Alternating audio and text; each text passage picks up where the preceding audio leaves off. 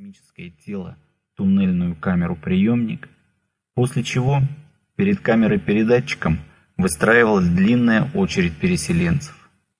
Очень скоро туннельные камеры стали основным видом транспорта и на Земле. Не обошлось без оппозиции.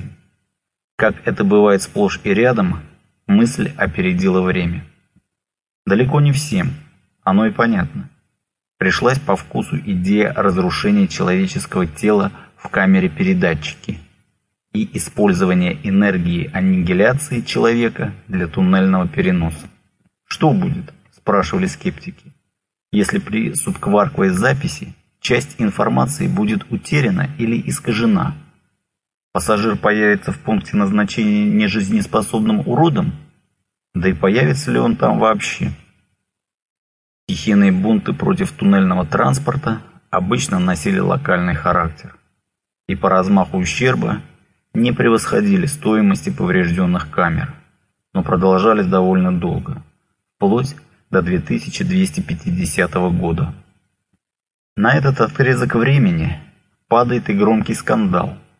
Некая молодая незамужняя особа по имени Доминика Лукреция Санчес собираясь провести уикенд на Аляске, вошла в туннельную камеру на центральном вокзале Асунсьона и мгновение спустя появилась в Анкоридже, беременной на седьмом месяце.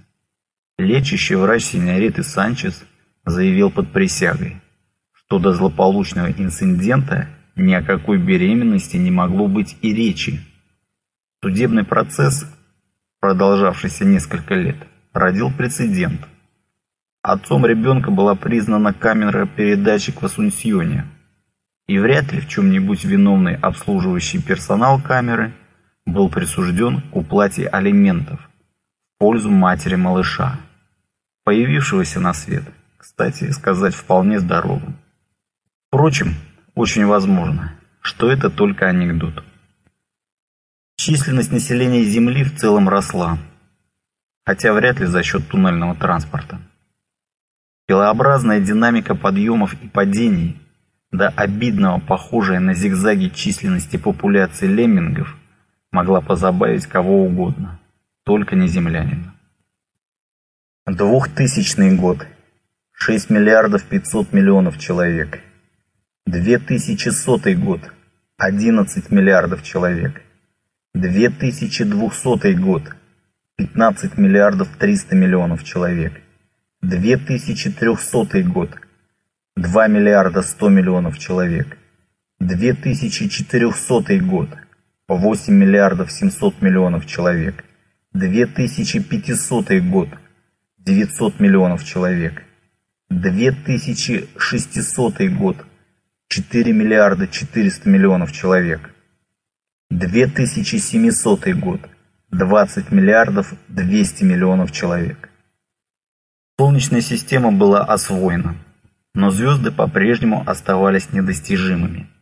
Теоретически существовала возможность туннельной заброски исследователя в окрестности любой звезды в галактике, но только в виде субкварковой информации об этом исследователе, от которой, как легко понять, проку мало. В 2788 году, эта дата известна точно, к ближайшим звездам стартовали сразу два туннельных корабля. В их действии был заложен иной принцип, нежели в работе заурядных туннельных камер. Однако название, не отражающее суть, прижилось, в чем нет ничего удивительного. Называют же слоеный торт Наполеоном, и все довольны. Туннельный корабль был способен покрыть расстояние до ближайших звезд за время исчисляемое немногими неделями. В системах Альфы Центавра, Сириуса и летящей Барнарда не было найдено подходящих для жизни человека планет. Впрочем, на всякий случай там были оставлены капсулы с туннельными камерами. Прогресс был достигнут после изобилующего трудностями полета к Эпсилон Эридана. Из шести планет оранжевого карлика две вторая и третья, оказались пригодными для колонизации. Вторая стала форпостом для дальнейшей эмиссии человечества в галактику.